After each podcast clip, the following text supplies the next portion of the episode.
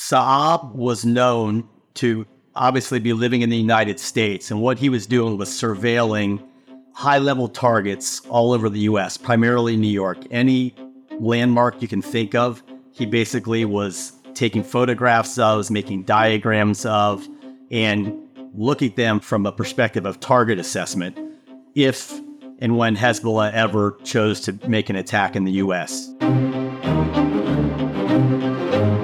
Hi, I'm Matthew Levitt, and this is Breaking Hezbollah's Golden Rule, a podcast that shines a bright spotlight on the criminal, militant, and terrorist activities of Lebanese Hezbollah.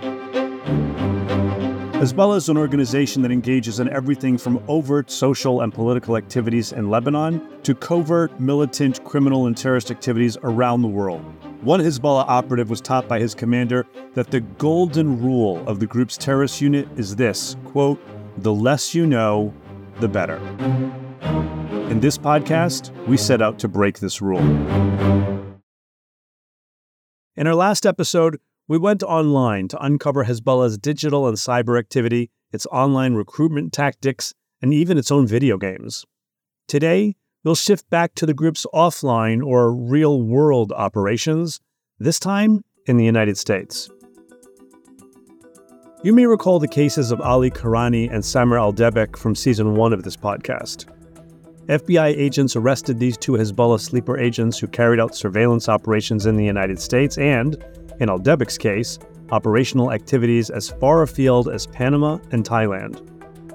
Kourani was based in New York and worked as a sleeper agent for the Islamic Jihad Organization, or IJO, for eight years, from 2008 to 2016, though he'd been involved with Hezbollah since his teens. Hezbollah sought to take full advantage of Kourani's family connections in Canada and his U.S. residency.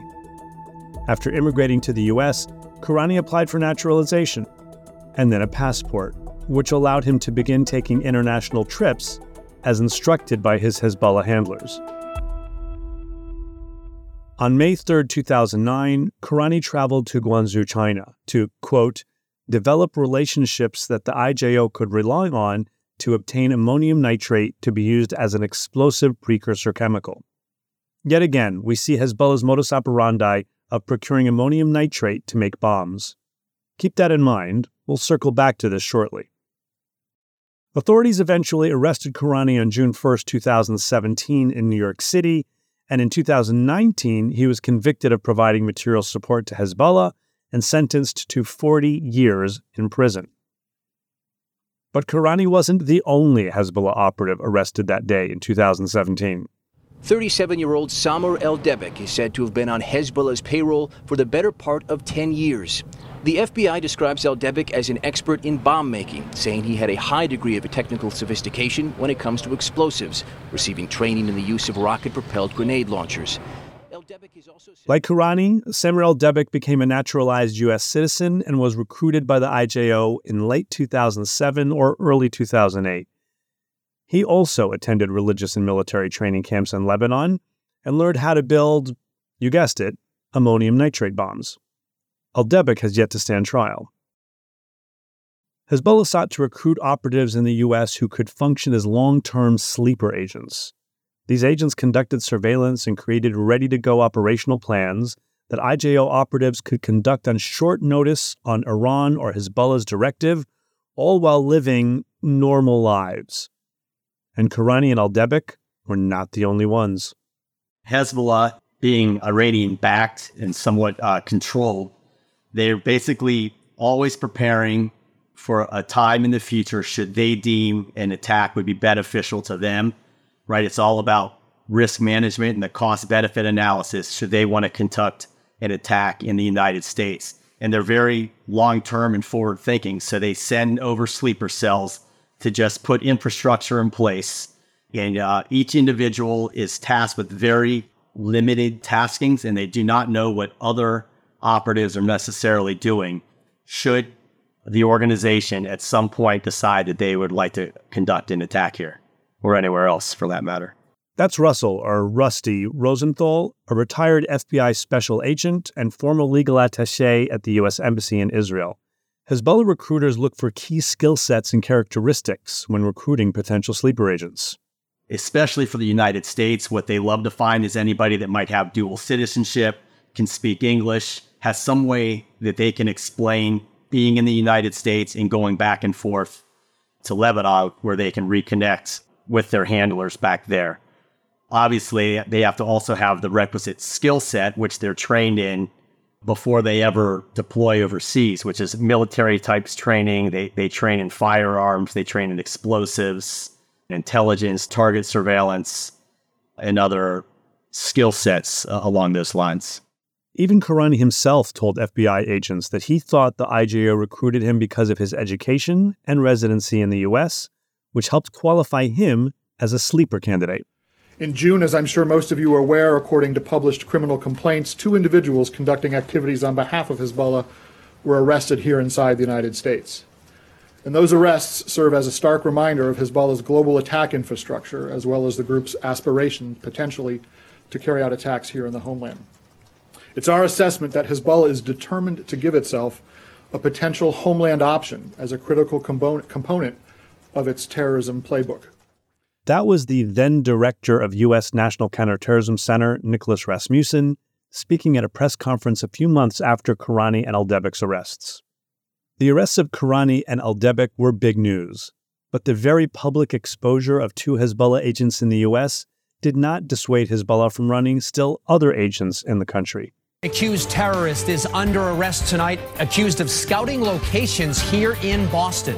Prosecutors say the New Jersey man was part of the militant group Hezbollah. And the Justice Department says he took these pictures that show the Prudential Center and Fenway Park. 42 year old Alexei Saab of Morristown, New Jersey, is now facing several terror related charges. In July 2019, U.S. officials arrested IJO member and naturalized U.S. citizen Alexei Saab on nine criminal charges. Saab joined Hezbollah in 1996 after being recruited by a fellow student at a university in Lebanon. Saab was originally tasked with observing Israeli and Lebanese military troop movements and positions in southern Lebanon and attended his first Hezbollah military training course in 1999. After that training, he was formally recruited into the IJO in 2000. Conveniently, he also moved to the US that same year. In 2003, Saab's Hezbollah handlers instructed him to begin collecting pre operational surveillance on potential targets in the United States. Here's Rusty again.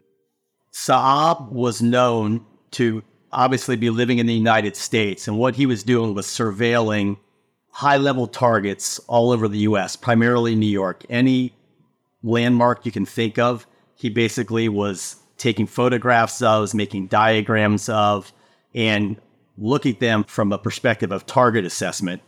If and when Hezbollah ever chose to make an attack in the US, he had diagrams and photographs of the Empire State Building, the New York Stock Exchange, Rockefeller Center, 26 Federal Plaza, which is where the FBI is located in New York.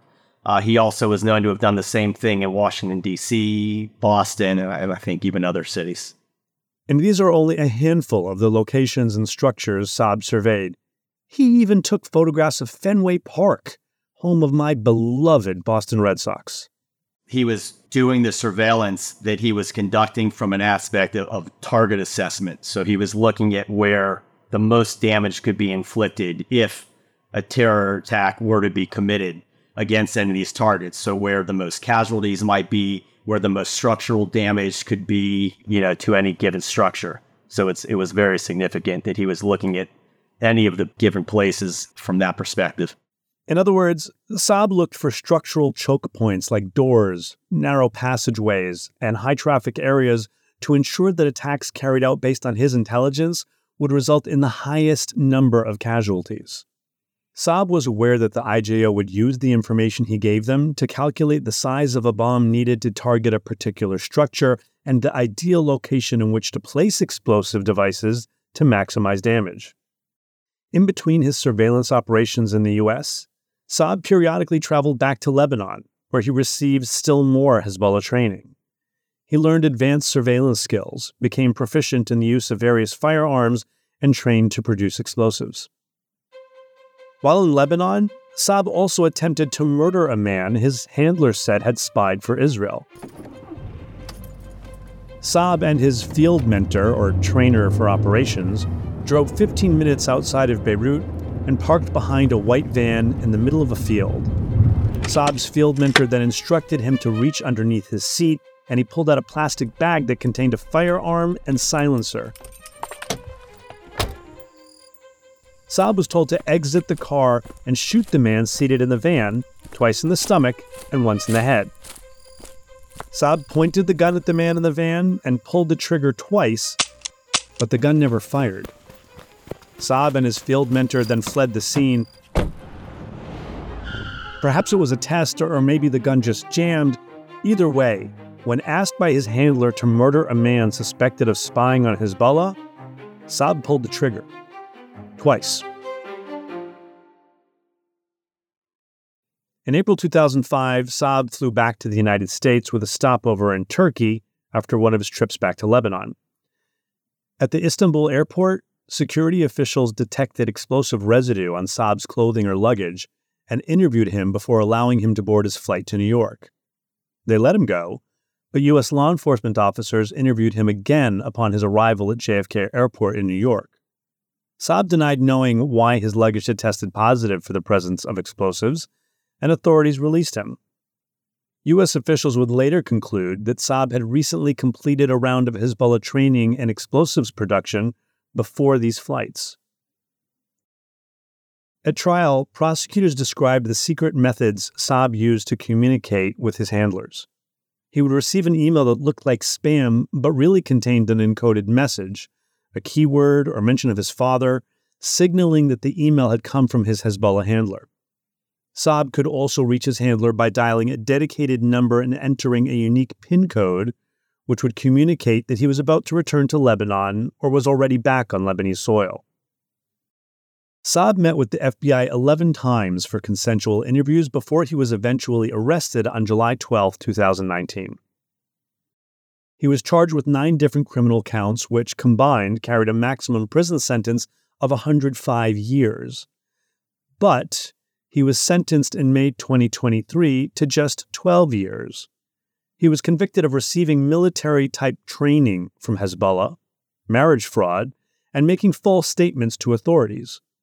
The jury acquitted him of the most serious charge, providing material support to a terrorist organization. There is really no doubt that Saab provided such support to Hezbollah, but finding him guilty of such a charge is a factor of rules of evidence. In this case, prosecutors stipulated in a pretrial motion that Saab's relationship with Hezbollah had more or less ended by 2005. Apparently, the jury felt uncomfortable convicting Saab of crimes he carried out on behalf of a terrorist group in the 1990s and early aughts, when even the government stipulated that he more or less broke with the group about 15 years earlier. The Saab case is not the only one of its kind in the Western Hemisphere that's posed a challenge for prosecutors seeking to convict Hezbollah operatives caught by law enforcement. He was arrested on October 28, 2014, accused of terrorism for belonging to the Islamic terrorist organization Hezbollah. This is Muhammad Ghalib Hamdar of Lebanese origin who, at the time of his capture, traces of explosive materials were found in his hands in addition to supplies for the manufacture of these at his home and photographs of the interior of the Jorge Chavez International Airport. Last season, we discussed the case of Mohammed Hamdar, who was arrested in Peru and charged with document forgery for the multiple fake IDs he carried to facilitate his operational travel, and with carrying out surveillance and plotting attacks against Israeli and Jewish targets in the country. Authorities also found other photographs of popular tourist destinations and the Israeli embassy in Lima in Hamdar's home, in addition to discovering explosive material in his trash can. Hamdar later admitted to being a member of Hezbollah's ESO, External Security Organization, another name for the IJO.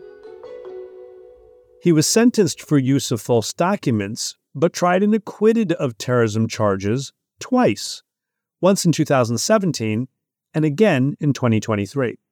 After his first acquittal, which was largely based on the court's decision to disregard his confession, the Peruvian government appealed the decision, overturned the acquittal, and sent the case back to be retried, saying the confession should not have been thrown out.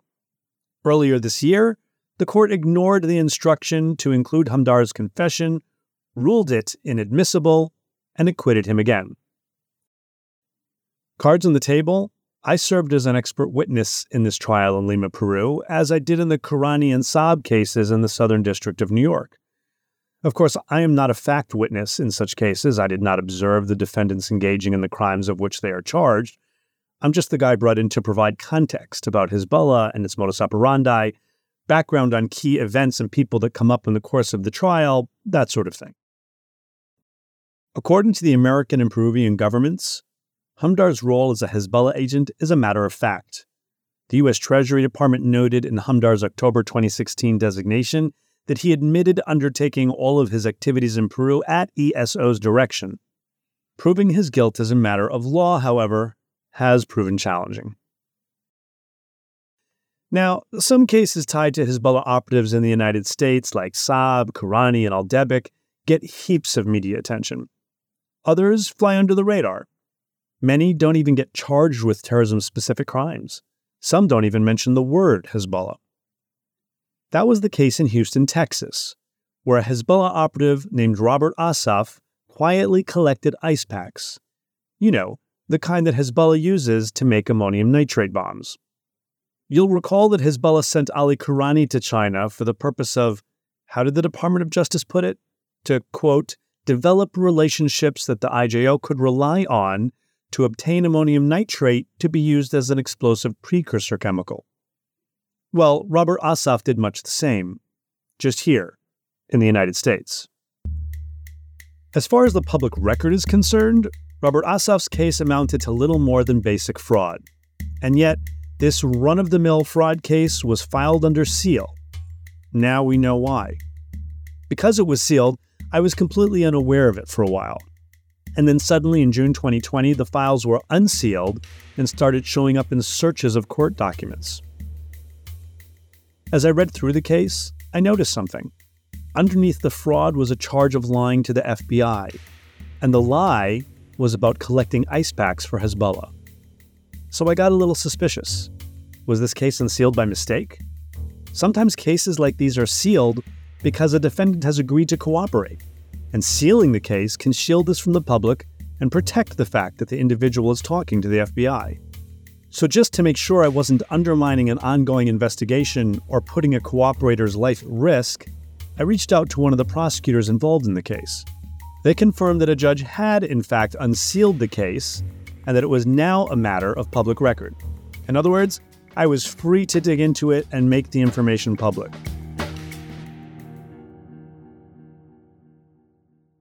Though not widely known, the overwhelming majority of Hezbollah related cases prosecuted in the United States do not involve terrorism charges, and often don't even mention Hezbollah by name. According to a study published by the George Washington University's Program on Extremism, among U.S. federal criminal cases from 1997 to 2020 that are publicly known to have a concrete link to Hezbollah, less than 15% of individuals were charged with providing material support to the group. This makes these Hezbollah affiliated cases harder to uncover and requires diligent investigation on the part of researchers to see what the group is really up to in the United States. And the other 85% of Hezbollah linked individuals in that study, they were charged with non terrorism related offenses, carrying much lighter sentences. So when you look at, at Hezbollah cases in the in the federal court districts, it's not going to be the traditional kind of materials for terrorism cases. Now, there of course there are those in the dockets, but a lot of these cases are what we call non-terrorism charges for terrorism cases. So that would be cigarette smuggling in North Carolina, ice packs in Texas, false statements in California, and they generally aren't explicitly Hezbollah cases. That's Seamus Hughes, a senior research faculty member at the National Counterterrorism Innovation, Technology, and Education Center at the University of Nebraska. And the way you kind of figure out if they are is you really dive into it. It's never going to be in the first document that's filed, right? It's never going to be in the third document that's filed. It's going to be in the 100th document that's filed on the 10th page on a footnote, that type of thing.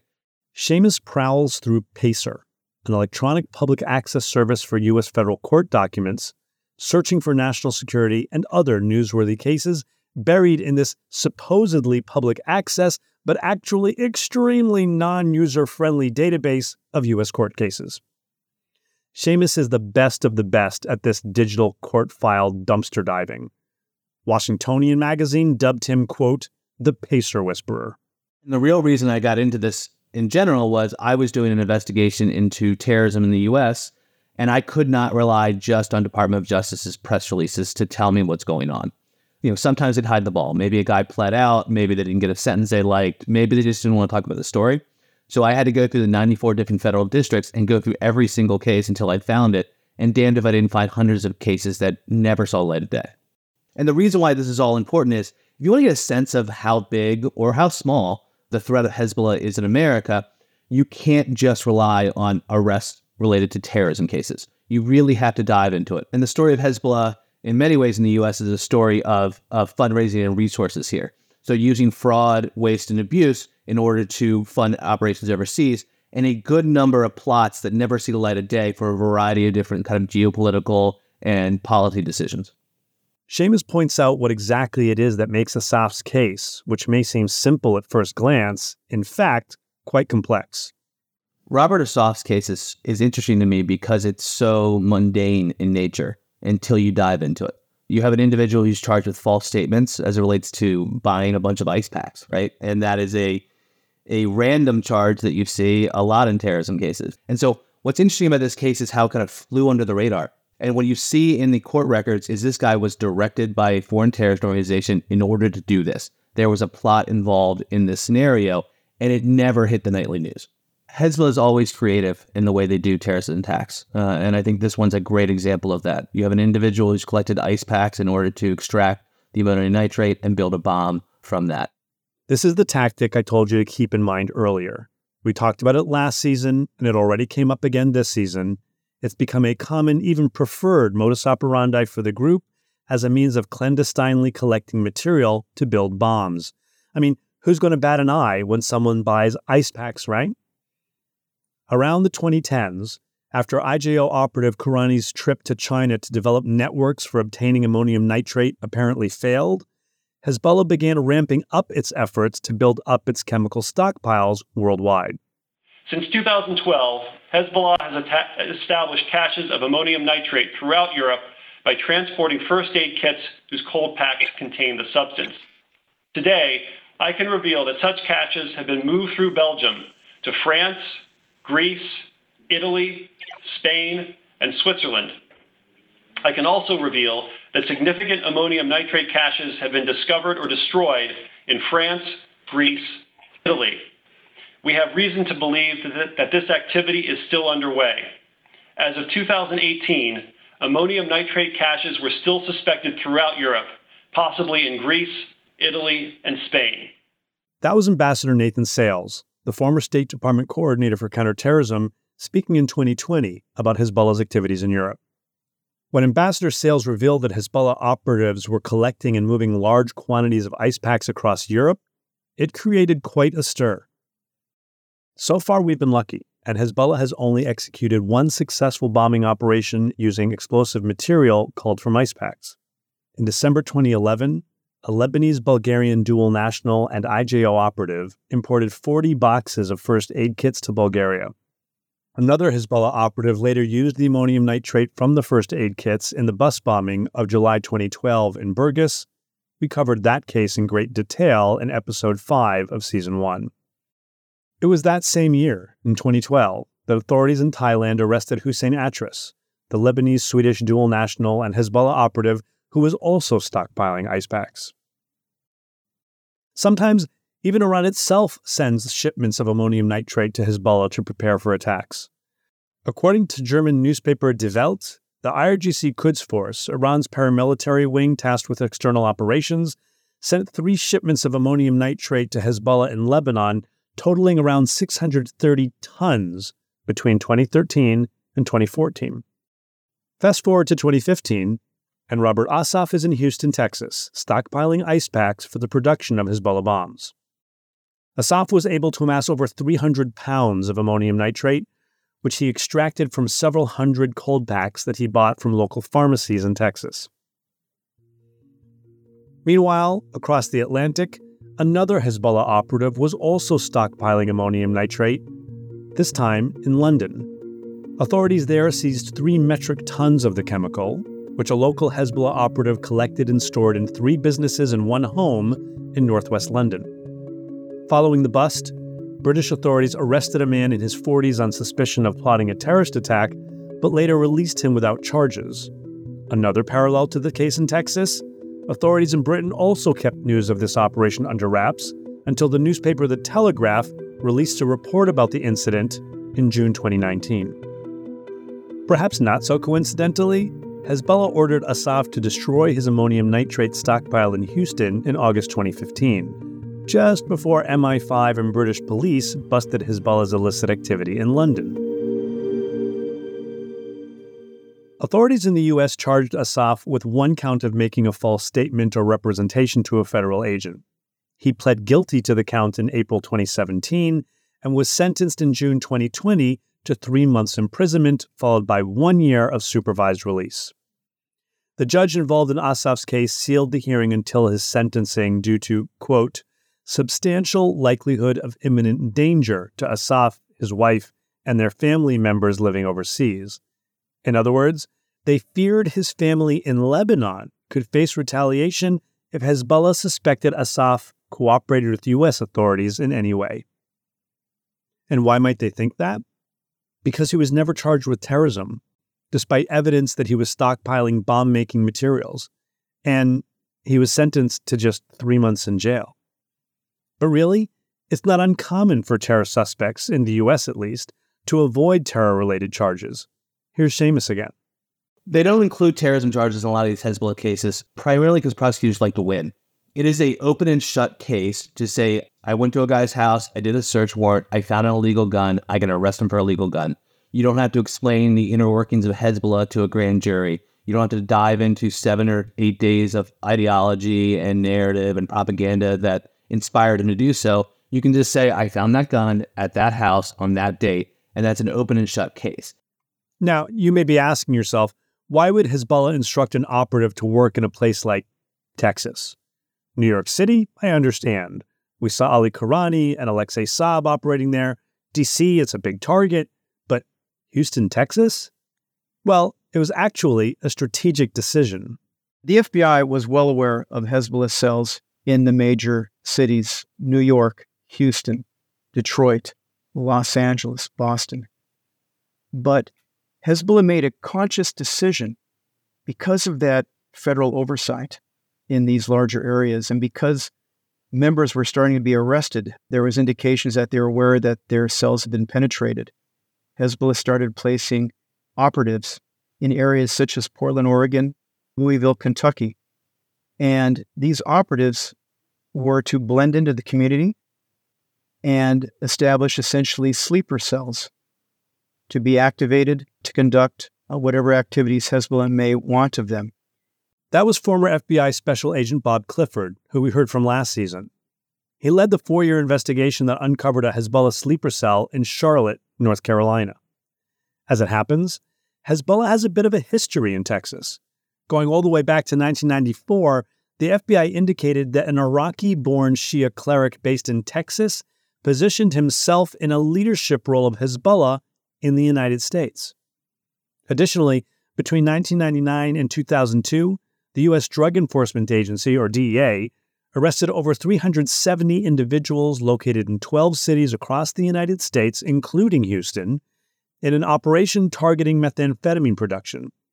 Investigators determined that a significant portion of the profits from these drug rings were sent to individuals and bank accounts across the Middle East with possible ties to terrorist organizations like Hezbollah and Hamas.